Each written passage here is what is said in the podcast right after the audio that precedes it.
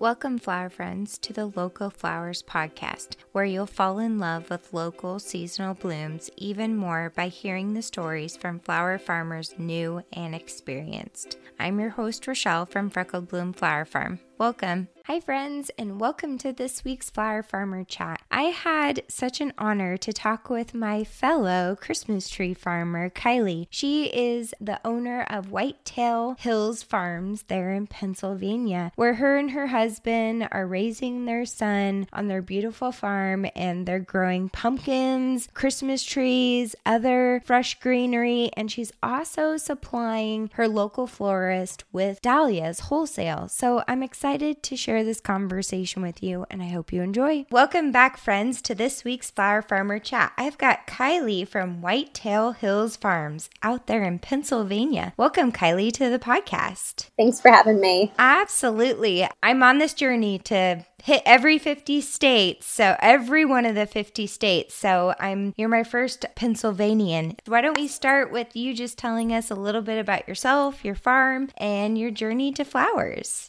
I am currently a stay-at-home mom. I was in the dietetics field about 8 years and I was in a really bad DUI crash, maybe 2 it would have been 2 years ago now when I went back to work after a couple months, we just decided that with life and with the turn of healthcare, it was just time. So I've been home for this is my second fall home. It's kind of where we're at right this second. I'm a grad student working as a mom and a grad student, and then we have our farm. That is a lot. So, how do you manage all of that? I don't sleep, I think, is kind of what it comes down to, especially wreath season, things like that. That I don't think there's much sleep at all. And so, you mentioned wreaths. What all are you selling? So, I know you've got the flowers. Tell us a little bit more about your farm and what you've got growing and all your sales outlets? Right now, we really specialize in Christmas trees and pumpkins. We do greenery, so lots and lots of wreaths go out every year, especially since our Christmas trees are little. We just started them a couple years ago. And then I just kind of dove into dahlias this year just kind of learning and selling to a couple local florists, just seeing. I love to grow. I don't like to create floral bouquets. So that's been a lot of fun. So just selling like wholesale buckets to your local florists? That's all we're doing right now, yeah. Okay. And so tell us a little bit more about that. How did you venture into that world of wholesale with your florist? And tell us a little bit about your community. I've found that if you live in a small town, which I'm tell us a little bit more about how big your town is, but oftentimes those florists have to travel miles and hours to get flowers. And so local flower farmers are really becoming a saving grace in these areas where the wholesaler might be five hours away. So tell us a little bit more about your community, how big it is, and more about your florist. I'm about a half hour from State College, like Penn State University. We're a pretty small town. I couldn't give you the exact number, but Sawyer and I just decided we would start growing dahlias for fun. My friend who had a flower farm and it's now dissolved right now, she was filling our pumpkins with dahlias last year. And they were just so beautiful. And Sawyer and I, we decided we were just going to jump in and we bought tubers and it's been a ride. But then we realized we were giving them to everyone we knew flowers and we just had so many. So I reached out to a couple local florists and they've been eating them up. They love it. That's awesome. Any lessons learned you've gathered from this experience for next year? I definitely could use a lot more in the creams, and that's been something that a lot of the florists are telling me because they're using them for weddings. So I'm definitely going to start working my way into more of that. Oh my goodness, lessons. so many. Make sure that you fence them because my chickens have been in so many times that's been a nightmare. I feel like that's all I'm doing is trying to keep things out. But we also have about 50 peonies going in this year, so I'm really looking forward to kind of expanding into some. I've always had a love for peonies, so. And so, how did you initially connect with the florist? Did you just take um, buckets of flowers, or was it a connection you had? How did you do that initial sell? The first florist that I talked to, um, she is a member of my church. She did my wedding flowers. She helped anything I needed for wreaths that I needed to get wholesale. She was getting it in for me. So I told her that we were growing, and I asked her if she wanted any, and it kind of went from there. And then I reached out to a couple other local florists, and the one right down the road, she was also getting me stuff for wreaths. So it just worked out. And now we're only selling to about three or four, but that's all we really have flowers for right now. So, hey, that's a lot. So, that's great. So, how far away is the wholesaler from where you're at now? The closest one is Bloomsburg, and that's Dylan's Floral, and they are probably two hours. So, it's right outside of like Danville area. And I know that, like, talking to the one florist the other day, like, say dahlias, you would think that they would be so easy to come by. Even something as, to me, is as simple as a dahlia. After at least maybe a month ago, they weren't able to get them at all. So, you think about that as our growing season is going into the end of October this year. They were cut off in September from dahlias. So what does that leave them with other than like she said, she's buying from Ecuador and all these places and that's driving her costs so high. Exactly. And the thing is what I've learned so much myself through my experience, but then also having these conversations by focusing on these flowers that are delicate and can't be shipped. There's really a niche there. So that's probably really exciting for you as you've opened this door up to florist sales about just learning more about what they're interested in, what you can supply them with. And have they talked to you at all about that? Yeah, so um, especially the one, since her and I have such a good relationship, she's definitely interested. We have some established peonies and we'll have more, of course, in three to four years, which she's really interested in those because again, delicate flowers, they don't ship well. She's really interested in any kind of specialty daffodils, teddy bear sunflowers or another one, which is interesting because you see teddy bear sunflowers in every single store in the fall. But she said, especially in the whites and the blush and things like that, that she's paying so much money for them right now. For sure. And the sunflowers, you know, they're such a prof, I think at least, a profitable crop. You know, they don't take much. And even this year, when I've, well, over the last several years, when I've used like the white nights and the white lights from the ProCut series, a lot of my customers are like, I've never seen this color before. You know, they're used to that traditional yellow with a black center. So yes. it's what's really exciting about flower farming is we're and especially locally grown is that we're introducing folks to all these different varieties that they've probably never seen before. So that's super exciting. Tell us a little bit about your pumpkins. How did you get started with the pumpkins and just tell us a little bit more about your pumpkin operation. And this is going to get a little sad. Um when I was pregnant, I'm so sorry. With my first son, he passed away. I kept telling my husband I wanted to have a pumpkin farm for him. And we made it happen the first year. We didn't grow much because we had no clue. We just tilled and planted seeds and we got a couple pumpkins. Within the same couple months, we lost our son. At that point, I didn't know if I wanted to keep going, what we were doing. But December of that year, I told my husband that I was ready to, I wanted to get into Christmas trees too. And we just started. I started small. I think we grew like 250 trees and lost almost every single one the first year. And that was just poor placement we didn't, we were just doing it. Like, but this year we've sold over 800 pumpkins. We grow about two acres of pumpkins right now. We do supplement with, I don't know if you know this, Pennsylvania, we have one of the largest wholesale pumpkin auctions in the country. I met someone from Puerto Rico. I met because they all come up to it's Buffalo Valley produce auction. Especially, I didn't realize Puerto Rico, you can't grow pumpkins. They're selling the mini tiny pumpkins for, she said, between eight and ten dollars a pumpkin because the growing season just doesn't allow for it. The temperatures, everything. So we do have to supplement sometimes, especially our specialty field just did not take. We went to Yellowstone in what was it, the very beginning of June, and the crows just wiped our specialty field. So we were able to replant, but we just replanted with field pumpkins. But we had such a great turnout. The communities just loved what we're doing. Lots of just like really neat things. We had many sessions here this year, and it was raising money for a family who lost everything in a house fire. Just the communities really pulling together and using this spot for good too, which is what we want. Oh, I'm so sorry about your son. That's absolutely awful, but it's so just heartwarming to create something, to grow something in his honor. And that is such a fun story. And I'm sure as you continue to evolve too, You'll add different special varieties and yes. tell us a little bit about your growing conditions because I think of like myself, I have failed miserably at growing pumpkins. This year actually grew a lot of them, but I'm really high in elevation. And so they just don't, like you said, with well, I'm different than Puerto Rico, but I just don't have that growing season here in my microclimate that allows me to have these big, luscious pumpkins. So tell us a little bit about your growing environment and what you think has helped you be successful. One downfall is we have a lot of clay. So a lot of soil amendment is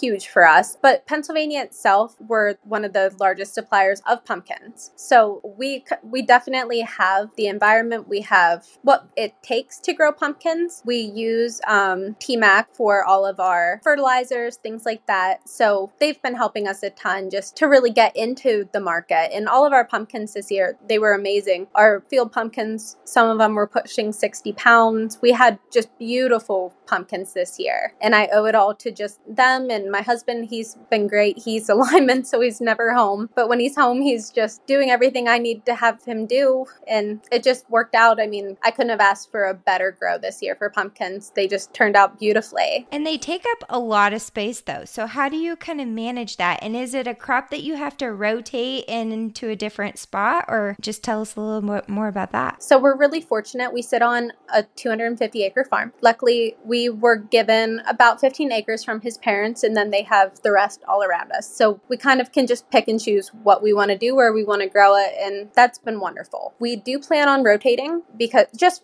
for the sake of the soil. We have the space, so why would we not? I know that it definitely is beneficial, especially for things like powdery mildew, different kinds of insects, just to let that ground go fallow a little bit. But even that, we're just learning as we go. I'm hoping that we can just continue to learn, but we're just so new to it all. Well, that's how we learn too, is just being in your space and trying stuff, and it's a it becomes an instant learning curve. So, do you do like a U pick, or how do you sell your pumpkin? Pumpkins? Right now, we cannot accommodate U-Pick, which is kind of disappointing. We have a pumpkin stand down at the bottom of our road. This year, we, it's, it's such a cute little setup. I don't know if you've seen it. We have a little pumpkin house, we have the stand. But the issue is right now, our pumpkins are all I don't know if you can see how it just keeps going out behind me. It's we have everything behind our home. Great for working, but not so great for U-Pick right now. So we're trying to figure out what our best bet is for that. And it's going to be the same with Christmas trees until we can figure out what what we can do. It's just going to be kind of I don't know a little store down at the end until we can make something bigger and figure out where we want it to accommodate these things. Is I guess what I'm trying to say. So tell us a little bit more about your roadside stand. Are you on a busy road or are you kind of in BFE like I am? And how have you attracted customers to your roadside stand? Tell us a little bit more about it. We are in BFE. We are in the road is heavily trafficked, but not only by commuters trying to get to into town. We really aren't a very busy roadway otherwise. Lots of four wheeler traffic, things like that. And funny, I mean, we started our pumpkin stand last year. The very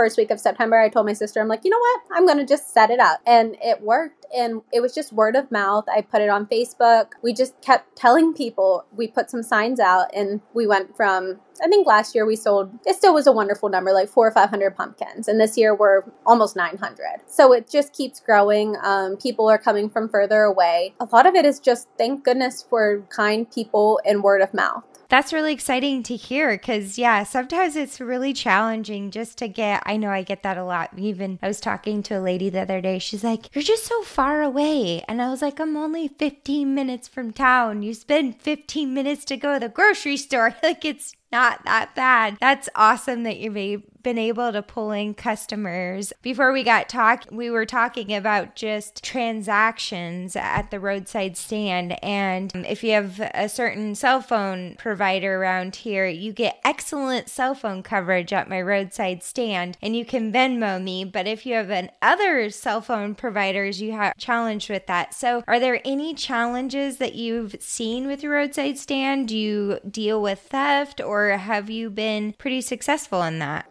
challenges, like you said, um, being in the middle of nowhere, cell phone service and just any kind of reception's been really difficult. The first couple weeks, Venmo, it would let some people on, some people weren't. Um, they would have to wait till they got home to try again. And I know that that was frustrating for the customer, and it's frustrating for us too because we don't know how to fix that. Like, would an extender help, or are we doing ourselves no justice at all? We do, of course, have a cash box for honor system. People have been great with that. But theft, that was something that we had a little bit of it last year. This year, we did have actually a very, for me, large scale. Someone came and took well over 15 pumpkins. And luckily, I was able to kind of trace it back and figure out who it was. Not sure, misunderstanding, not sure if it was what that situation was college student type thing. But that was really disheartening. I'm just glad we were able to catch it. We do have a security camera for that reason because last year we had theft. We're right on a road that, even though it's so busy in some ways, with just the four wheeler traffic and things, we've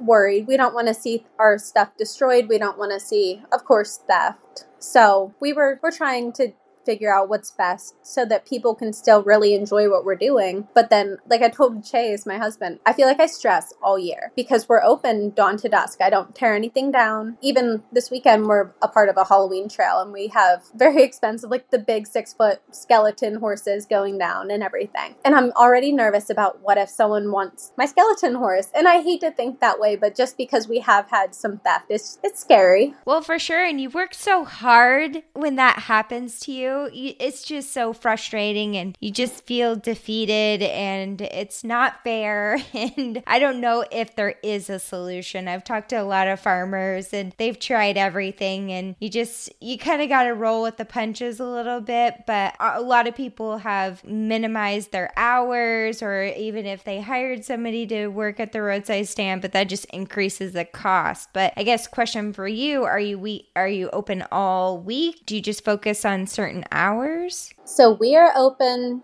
seven days a week, dawn to dusk. As long as they can see, we have lights down there, then we're open. Just trying to accommodate everyone because I know when I was working, some days I was working 12 hours a day. If I wanted to stop and get some pumpkins for my kids or for my port, it would be seven o'clock when I was going through. And that's one thing we've noticed. We've had a lot of people coming after dark, and they've all been wonderful. Of course, they've all done everything as they should. But last year I did sit and I had manned hours some, but I felt like I was just wasting my time so much just sitting down there. When you're doing it all and you're a mom and you're doing it, you're managing the farm, it's like when you are stuck in one place for too long, it's torture. I that's why I refuse to do farmers markets cuz I just I can't sit there. I feel like there could be do I could be doing so much more. It's why I love my roadside stand and even if I don't get the same amount of volume at the roadside stand as I would a farmers market, I can still be out there working and doing stuff while I'm selling at the stand. So um, I know you've just opened the stand for pumpkins, but are you thinking of adding the flowers as well? So that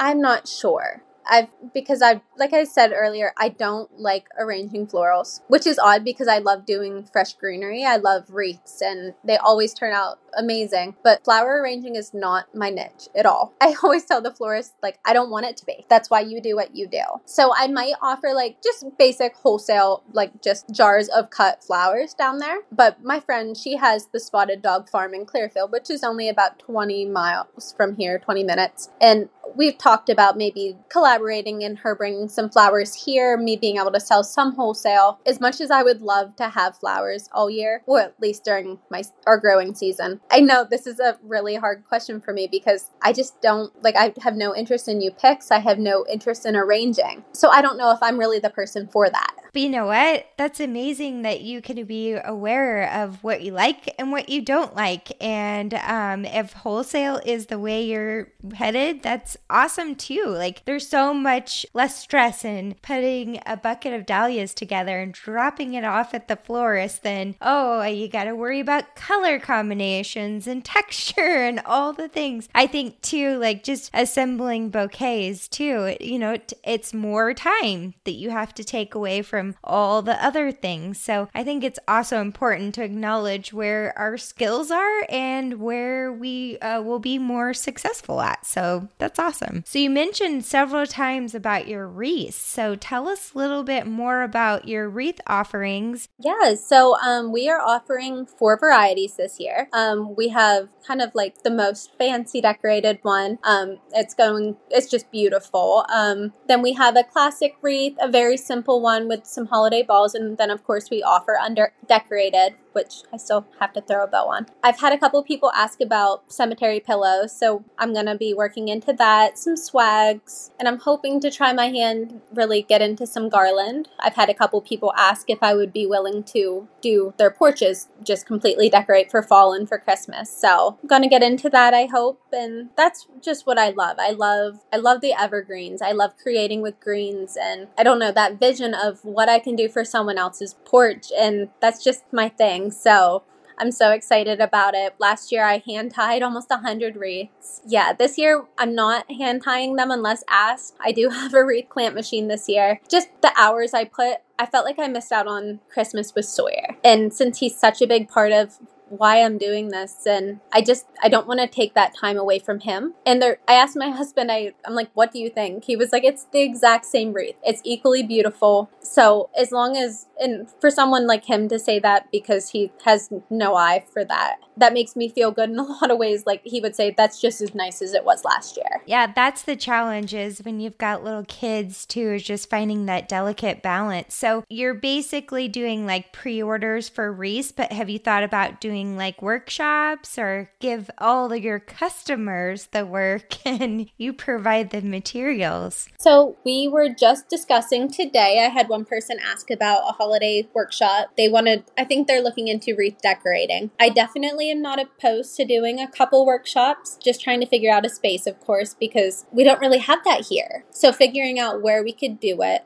But I would love to start getting into workshops. I love teaching. I love, I mean, that's what my master's is in is health education, but I want to be able to teach people and have them love what I'm doing just as much as anyone else. Like I want people to love it too and to appreciate the work that goes into it. Well, for sure. And I feel like around the holidays, you know, people just want to get together with their family or their friends and just have that experience together. And that's why I really think wreath workshops are so popular. Again, like, are there any potential local businesses that you could partner with to do a collab project that have the space? Is that something that you've considered? There are a couple local businesses um, that I have been starting to speak with about hosting one here, one there, just to try to break into that market a little bit. So I'm hoping we can do a couple I think it would be so much fun just to be able to, I don't know, just to watch people be proud of what they're creating. And it's so therapeutic to tie those wreaths. So to watch people just be able to zone out and just enjoy creating something, it's going to be so rewarding. For sure. And so, with that said, are there any particular evergreens that are your absolute favorite? So, my absolute favorite to work with for a wreath is Fraser. I just,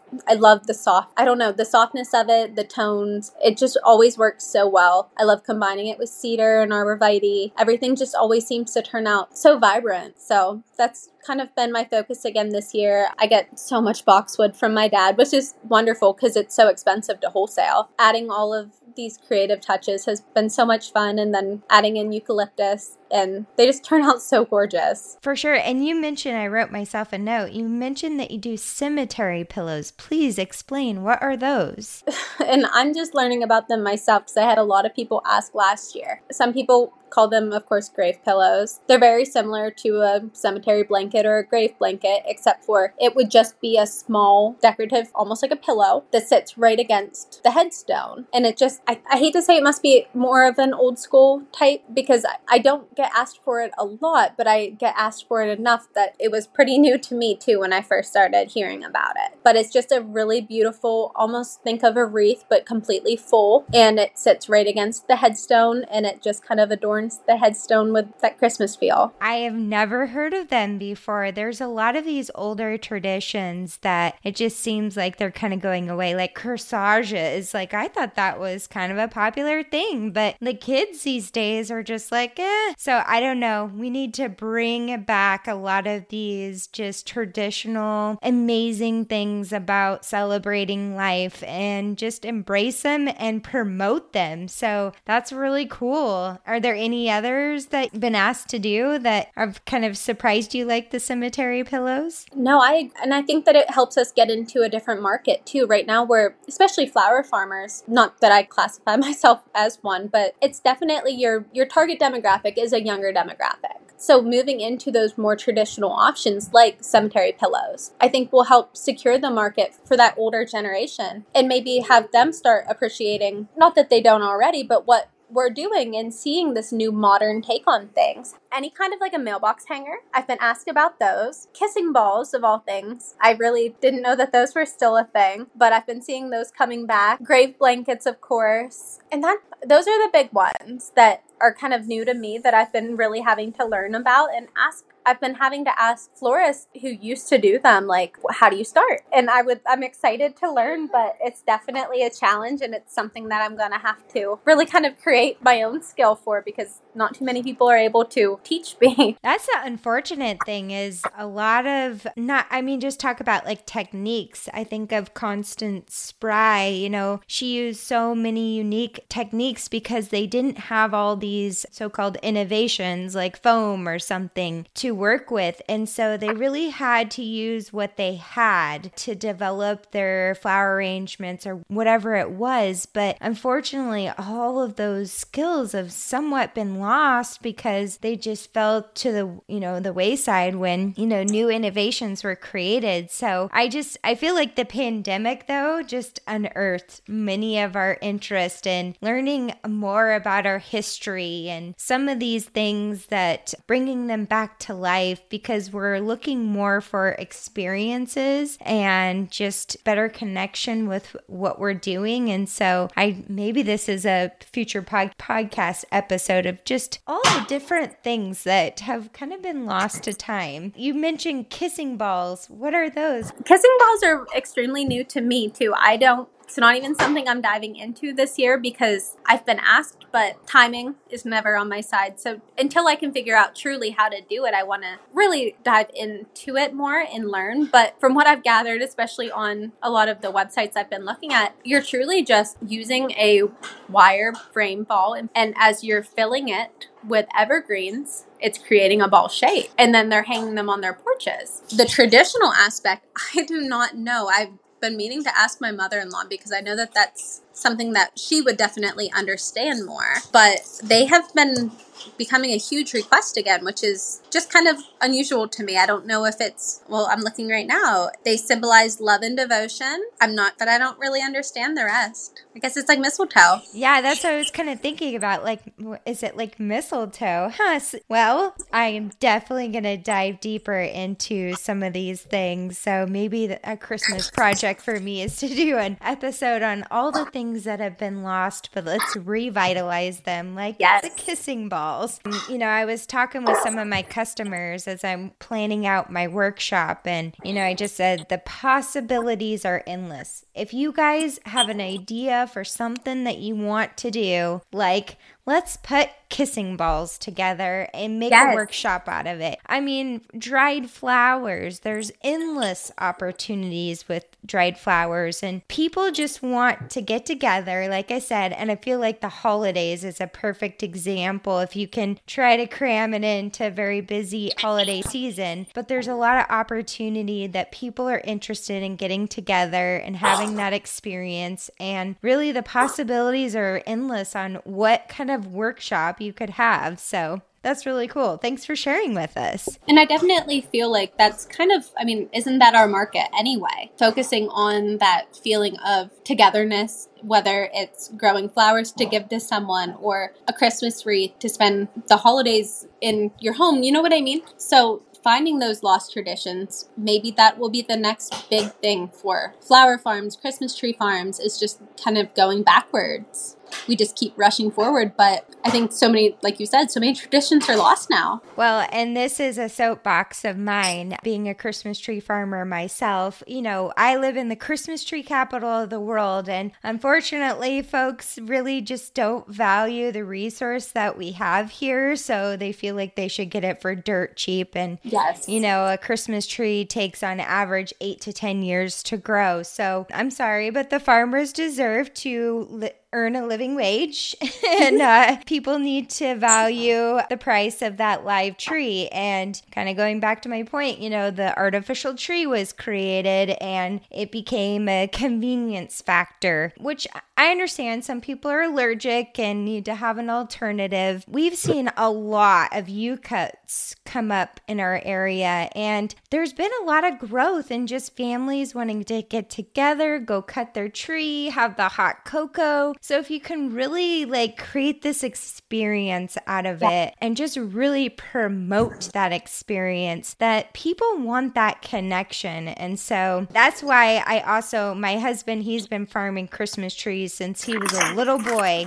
And I just tell him over and over again, you guys got to do more marketing. You got to share your story more. Like that's where you've lost people is they don't have that connection to what it means to um, have a Christmas tree in your house. And so I just encourage any kind of farmer to tell your story, show people your process, and they want to believe in you as much as they want to believe in the product. So if you don't mind diving into your Christmas tree journey, I'd, I'd love to talk about Christmas trees because it's another side of my farm. Absolutely. So, and I completely agree. And that's why we, well, I chose. Chase has just kind of been there for it all, but I just loved the idea of tradition. And it's just, and that's what we even say about our farm is it's a modern take on a traditional farm because we want the experience. We want to bring those families back and create that feeling of Christmas that I feel like is just so commercialized and lost now in today's world. So last year we planted about 1200 and I think this year we're going to do about 900. We focus on Canaan, Concolor, and Fraser here. They're easy to grow here. I hate to say easy. Some people say Fraser is not, but for us, just with the way we have a lot of like nice sloped hillsides and the Fraser love it. So for us, we just are kind of going to eat that up because we're one of the only places supplying them that's wonderful. But we're hoping in the next, like like you said, it takes eight to ten years. So in another maybe seven to eight years, be able to start offering. Um, of course, we're hoping to be able to have pre-cut trees next year from local suppliers, so that maybe we can start kind of bringing that tradition this way hopefully by then too hopefully by the time our trees are ready to go we can really get the choosing cut back. Um, we have friends with tr- tuckaway tree farm and we were helping them last year and learning really their business side of things Chase was out there baling and shaking trees. I was inside with Ashley. And it's so amazing to watch again, just because, I mean, growing up, we used to have just the basic, like, out of the woods Christmas tree. And then my mom switched to artificial. I get it. It was the mind of, like, it was easier and it was cleaner. But Chase and I just decided like we don't want that. We want to just kind of have that tradition with Sawyer and be able to take him and choose a Christmas tree. And so that's why we're doing it. We just want to bring that tradition back here, but just put a modern twist on it. Maybe a little bit of an upgrade, but well, and oftentimes folks they think like, oh, Christmas trees, that's easy to grow, and uh, they're not no. as easy as you think. We actually have a crop out here at our place. They're nobles, and we got unfortunately just this downpour of rain like two years ago, and actually, folks from Oregon State University came out and inspected our field, and it was a consistent thing throughout our county that essentially those trees, their roots drowned because they were just so submersed in the water. And so, unfortunately, we've seen them, especially for the last two years, just massive die off. So, it's when you raise something for seven years and then it finally decides to die, like you want to, you want to be heartbroken when one of your fields of flowers gets succumbed to bug damage. That's only one year of growth. This was seven years. So, there's a lot lot to the Christmas tree industry that needs to be more shared about because it's not easy work. And I've been, and I'm gearing up to help my husband with Christmas tree harvest. And you're harvesting trees when it's cold, it's pouring down rain, sometimes snowing. It is not awesome conditions. And those, some of those trees, they're huge. I had my son out there last year and he got the butt of the tree, or he had the top of the tree, and I had the butt of the tree. And we're trying to carry it to the to the tractor, but it is a lot of work.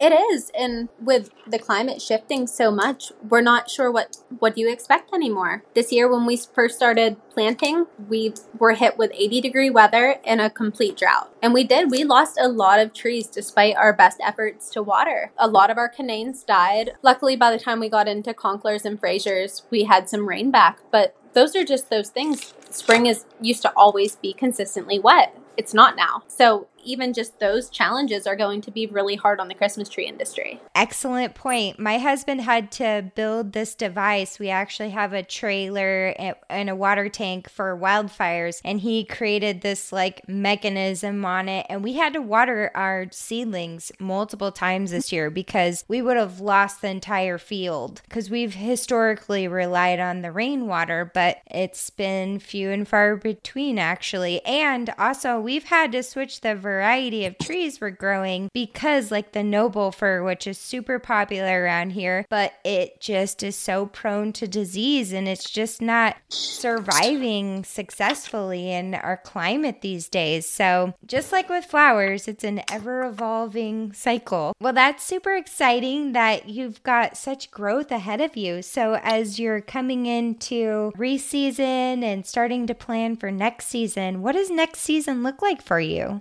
So next season, our big focus is going to be some kind of either a storefront, a barn, just get that up and really moving so that, like I said to Chase, that way then as we're bringing pre-cut trees, as we're bringing, our, of course, the pumpkins out of the fields, we can start offering more. We can do workshops here. We can do so many more things. So just expanding that, I think, is going to be so big for us. Definitely expanding the dahlias and, like I said, peonies, keep doing what we're doing, of course, with pumpkins, and just looking forward to really getting to be more of a destination for the community rather than and I know our stand has been great and so heavily trafficked, but a place even just off the road a little bit more. So that's what we're really looking forward to this year is just having a place to really call home for our business. Also, growth means too just expenses. And so I've been trying to explain this to my husband too about just I'm wanting to develop my workshop, but it comes with a cost too. And so, any advice that as you're kind of in this stage of growth or any strategies that you're using to continue to grow, but then your husband's working, you're at home, like growing your business, but not like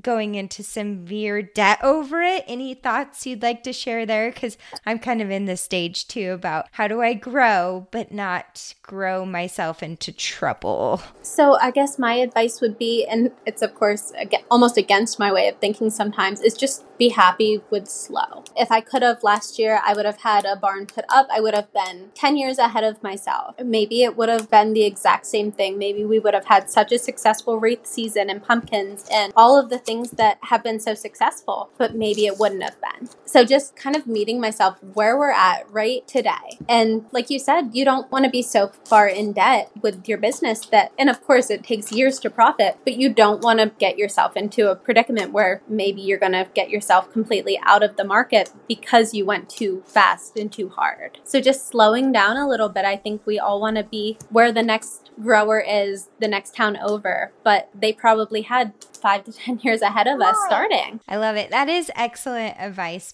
This is where, like, Instagram is, I have a love hate relationship with it, is, you know, seeing people showing up with like a forklift full of tulip bulbs. And I'm like, yeah, but I can't afford that. I, and I mm. know that some would kind of beg to differ on that opinion, but at the same time, I'm like, I'm not selling that many tulip bouquets to have a whole forklift of thousands upon thousands of tulips. So it's also knowing where you can expand and without kind of getting yourself into trouble, but also knowing that your journey is not the same as somebody else's. And I so agree with especially Instagram. It's so easy to see the brand new flower farm or the brand new Christmas tree farm. And I guess online in the pictures, social media just portrays everything as perfection. And I'm even guilty of that. I mean, this year I did post the one thing like we our pumpkins looked great. Our fields looked great. But what you didn't see was we were getting hit so hard with powdery mildew this year. We just, I think Sawyer and I were spraying like as much as we could. We were out there nonstop. It felt like just cutting the leaves back, doing what we needed to do.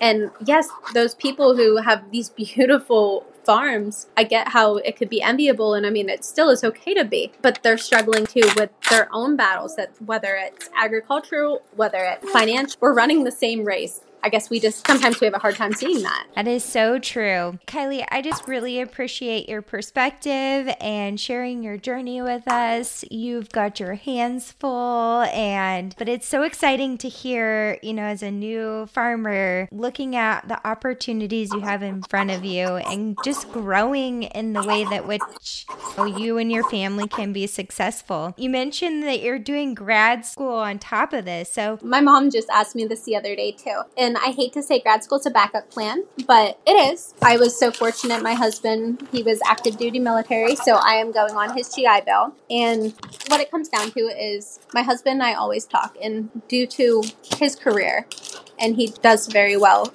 in the industry, that in order to truly have a full time farm, he would need to quit to help me. And we just don't see that as being a possibility truly because that operation size, I don't even know if that's something we truly want.